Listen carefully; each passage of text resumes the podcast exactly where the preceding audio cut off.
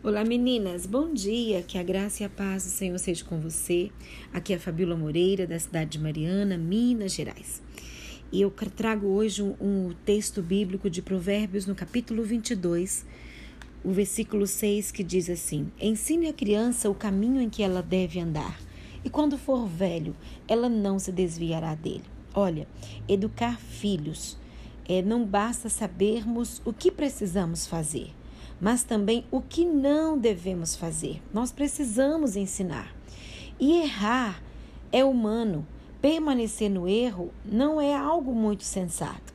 Eu sempre gosto de dizer que nós, mães, nós erramos muitas das vezes querendo acertar. Por isso, eu quero nesse devocional de hoje é listar aqui para você é, alguns erros graves que nós, muitas das vezes, cometemos. E eu quero listar esses erros, mas para que nós possamos estar atentas e não errar mais com os nossos filhos, cometer esses mesmos erros. Se o seu filho ou a sua filha já é um adolescente ou um jovem, não se preocupe, nunca é tarde para agirmos de maneira certa e para abençoarmos os nossos filhos. Então eu quero listar hoje aqui o primeiro erro que nós cometemos é sobrecarregar os nossos filhos com muitas atividades. É, lembre-se que seu filho e sua filha é apenas uma criança e a paz que enche os seus filhos de atividades, é inglês, é balé, é futebol, é música, é, é, é, é tanto de é. Né? Talvez você pode dizer assim, ah, mas o meu, qual é o problema nisso? Né? Nenhum, desde que eles em tudo encarem essas atividades extras como uma diversão, que às vezes você cobra tanto do seu, do seu filho, que ele tem que falar o inglês, que ele tem que ser ótimo no balé. Então assim, as crianças, elas precisam ter a liberdade de dizer não, não quero fazer isso ou aquilo, quero brincar daquilo, né? Ela já tem uma, tem a pressão de ir para a escola estudar, quer queira, quer não, ela tem que ir, isso é um sofrimento muitas das vezes para a criança. Sobre, sobrecarregar os filhos com muitas atividades, regras e horários apertados pode criar um estresse precoce desnecessário. Tenha bom senso e sempre pergunte ao seu filho ou à sua filha se ele está feliz com essas atividades ou se tem sido um peso para ele. Na medida em que ele se torna mais velho, poderá decidir por assumir as responsabilidades que quer. Porque muitas das vezes nós queremos que os nossos filhos cumpram tarefas que muitas das vezes a gente não teve. E aí você sobrecarrega a agenda desse filho e ele acaba se estressando. É muito importante que haja o diálogo, né? E não obrigar a criança a fazer aquilo que, na verdade, também não é nem o dom dela. Às vezes você quer que seu filho jogue o futebol, mas ele não gosta de futebol, não é o, o talento que ele tem, ele não quer desenvolver nessa área, mas você obriga a criança a ir. Então, é importante é, ficar atento a isso. Às vezes você obriga a sua filha a fazer um balé, mas ela não tem um talento para o balé, ela não quer a dança, é, talvez ela tenha um talento para a música. Então, é importante você descobrir e não simplesmente encher a agenda para dizer que a criança está fazendo essas coisas. Isso é um erro que nós cometemos e pode gerar um estresse muito grande na criança. Segundo erro, ceder à birra da criança. Olha, se o seu filho faz pirraça, não ceda. Cada vez que você ceder, eles vão ficando mais forte. Já viu quando a criança fala assim, eu posso ir em tal lugar, mãe? Aí você dá uma resposta, mas por que que não? E aí a criança fica assim, ixi, e agora? Né? Ela não vai poder ir, é, isso não vai ficar assim. A criança já fica brava e fala, isso não vai ficar assim. Aí ela começa de novo, por favor, mãe, por favor, deixa, deixa. Aí ela chora, aí até que você, tá bom, tá bom, tá bom, tá bom. Aí a criança levanta a mão, né, com um brado de vitória, eu consegui. Olha, não ceda. Se você sabe que você precisa ser firme nas suas decisões. É incrível assim como que as crianças são inteligentes. Parece que elas sabem as nossas fraquezas e são determinadas até conseguirem o que querem. Mas eu tenho uma boa notícia. Elas não são mais inteligentes do que você. Sim, parece óbvio o que eu disse, mas há pais que não conseguem vencer a uma birra e logo cedem, ainda mais se estiverem no lugar público ou com pressa. Diga que ele não receberá o que deseja fazendo birra. Se ele continuar, deixe ele fazendo o seu show e continue o que você está fazendo. Assim, da próxima vez, o seu filho, a sua filha entenderá que não adianta fazer birra, você não vai ceder. Porque se a criança faz birra e você cede, sempre ela vai ter esse comportamento. É, não sei se é o seu caso, mas determine hoje a não ceder mais às birras dos seus filhos, seja adolescente, seja criança.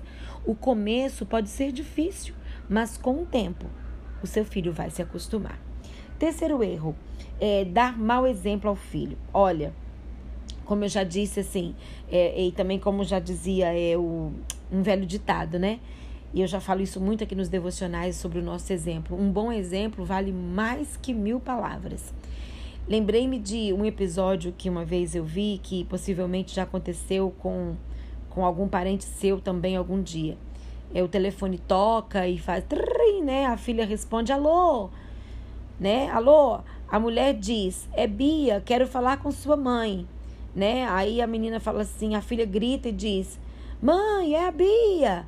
A mãe responde, diz que eu não estou. A filha responde, a mamãe disse que não está, né?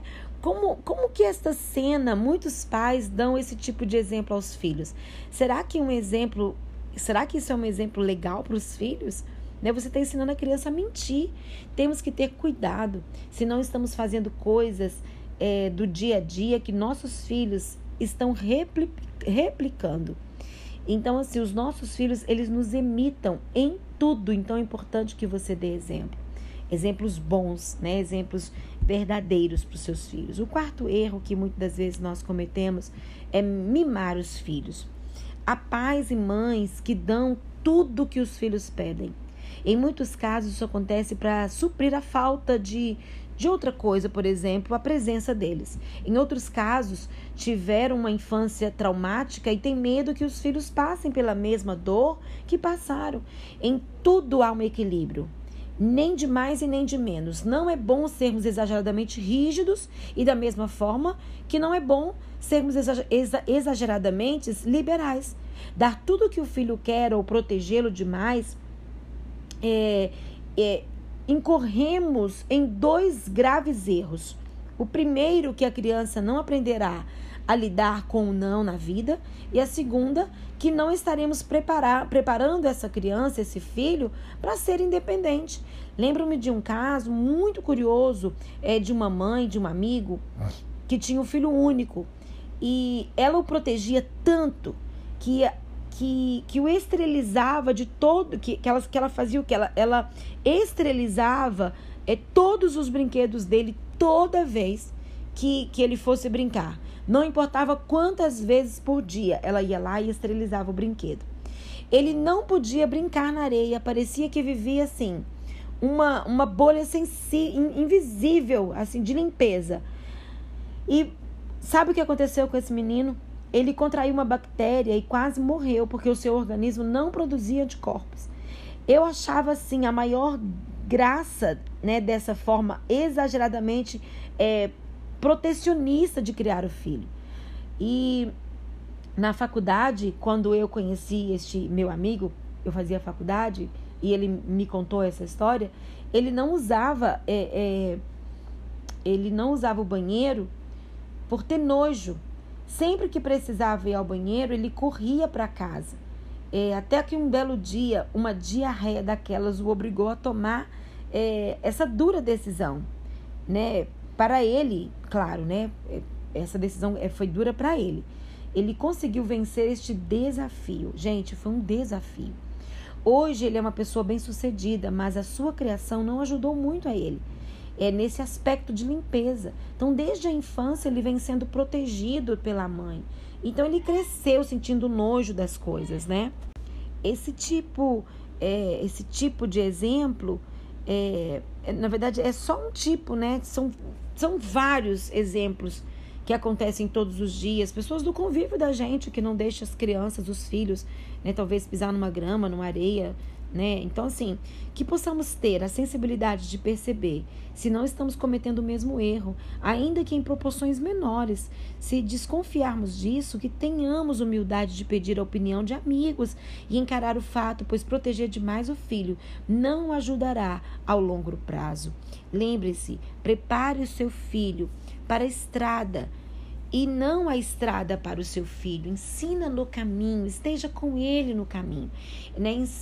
Ajuda esse filho a estar preparado para enfrentar essa estrada. Né? Então, assim, o quinto erro que muitas vezes nós cometemos é mentir ou não honrar com as palavras. Muitos pais utilizam esse artifício para poder estar aí é, dando resposta aos seus filhos.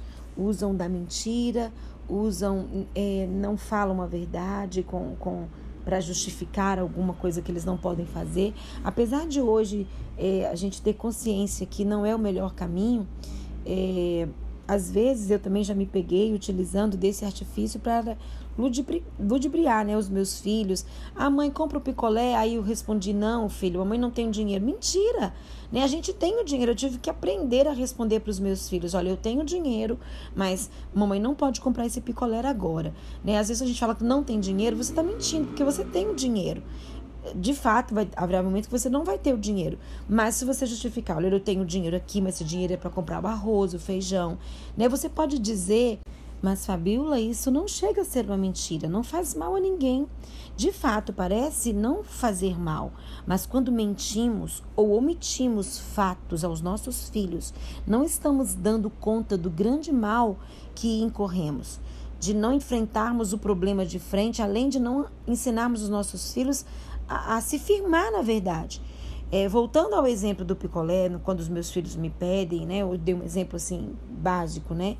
Era assim, mais cômodo eu dizer que não tinha dinheiro. Mas como explicar à criança que não tinha dinheiro para comprar um picolé, mas tinha dinheiro para pagar o almoço logo em seguida, que é mais caro? Não é mesmo? Ao mentir, perdemos a oportunidade de ensinar a criança a lidar com as frustrações e a desenvolver um raciocínio lógico. Porque é, eu não disse para os meus filhos que eu não comprei o picolé, porque eles tinham que almoçar primeiro, para não perder o apetite. É, então, assim, é muito importante que você justifique a verdade. Outro exemplo, o que você me diz daquela linda canção. Nana, neném, que a cuca vai pegar. Gente, é tenso, né? Cantar uma música dessa para criança. Às vezes, mentimos para os nossos filhos sem perceber. E caímos numa cilada. Mais cedo ou mais tarde, seu filho vai descobrir é, e pode não mais confiar em você. Se tiver que fazer uma viagem de uma semana, não diga para o seu filho que vai ser rápido. Diga a verdade, olha, a mamãe vai demorar mais de uma semana. Certa feita eu fui viajar para os Estados Unidos, eu ia passar quinze dias. E o meu filho do meio perguntou, mamãe, você vai voltar rápido? Aí eu disse, não, filho, a mamãe vai demorar quinze dias. Ele levou um susto, olhou para mim. Eu disse, mas eu vou ligar para você todos os dias. Todos os dias eu vou ligar para você. Olha, procure sempre ser verdadeiro com seus filhos. Né? Não fala assim, amanhã a mamãe volta. Não, né? Por mais que a criança não tenha noção do tempo, é importante que você fale a verdade. Se tiver que negar algo para ele, explique o motivo. Ainda que o seu filho não entenda, mas a verdade sempre é o melhor caminho. Você está ensinando a criança. Ensina no caminho. Esteja com ele. Fale a verdade. Outro fato importante é honrarmos com as nossas palavras quando assumirmos algum compromisso. O meu filho de oito anos é, me chamou é, um dia assim, de, de, de, de mentirosa. Porque eu disse que eu iria levar ele para comer o McDonald's e depois a gente ia assistir o cinema. E eu não pude cumprir isso, né? Quando, na, na época, quando eu falei. Aí, assim, meu Deus, que... Que desafio. Eu tentei explicar para o meu filho que o motivo de eu dizer que eu iria era porque... ele não parava de insistir. Sabe o que foi que ele me disse? Mamãe, não importa se eu insistir. A questão é que você prometeu. Que besteira que eu fiz ao responder dessa forma para o meu filho. Porque eu ensino aos meus filhos que tudo que, que a gente promete fazer, a gente tem que cumprir. né? Então, assim, às vezes nós cometemos esses erros assim tão, tão de bobeira que a gente precisa ficar atento. E os meus filhos sabem, quando eu prometo dar alguma coisa para eles, é um presente, eu vou fazer de tudo para cumprir. Se eu prometo um castigo, eu vou cumprir. Um dia a gente estava dentro do carro e os, e os três brigando, porque filho briga, né? Se um encostou no outro, eles brigam. Se respirou o ar do outro, eles brigam. E eu disse, quando chegar em casa, a mamãe vai corrigir vocês por causa disso.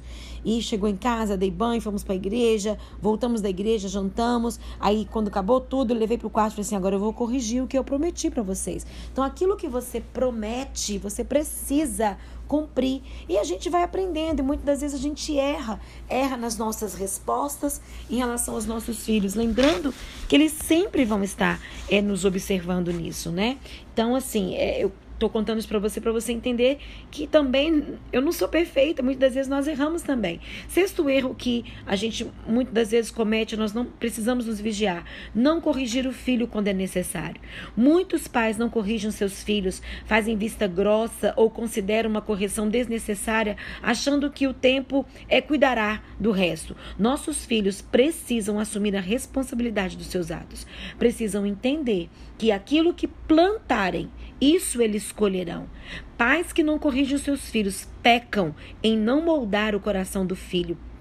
Não quero dizer corrigir somente quando cometem erros graves, mas pequenos também, né? Se o seu filho sabe que tem que arrumar a cama antes de brincar e não faz, não podemos deixar isso para lá e simplesmente lá arrumar. Não, por mais simples que possa parecer, não estaremos ajudando ele, né, a, a, a, se formos convenientes com esse tipo de comportamento. Se essa é a tarefa, você vai fazer primeiro, né? Ser firme nessa, nessa postura.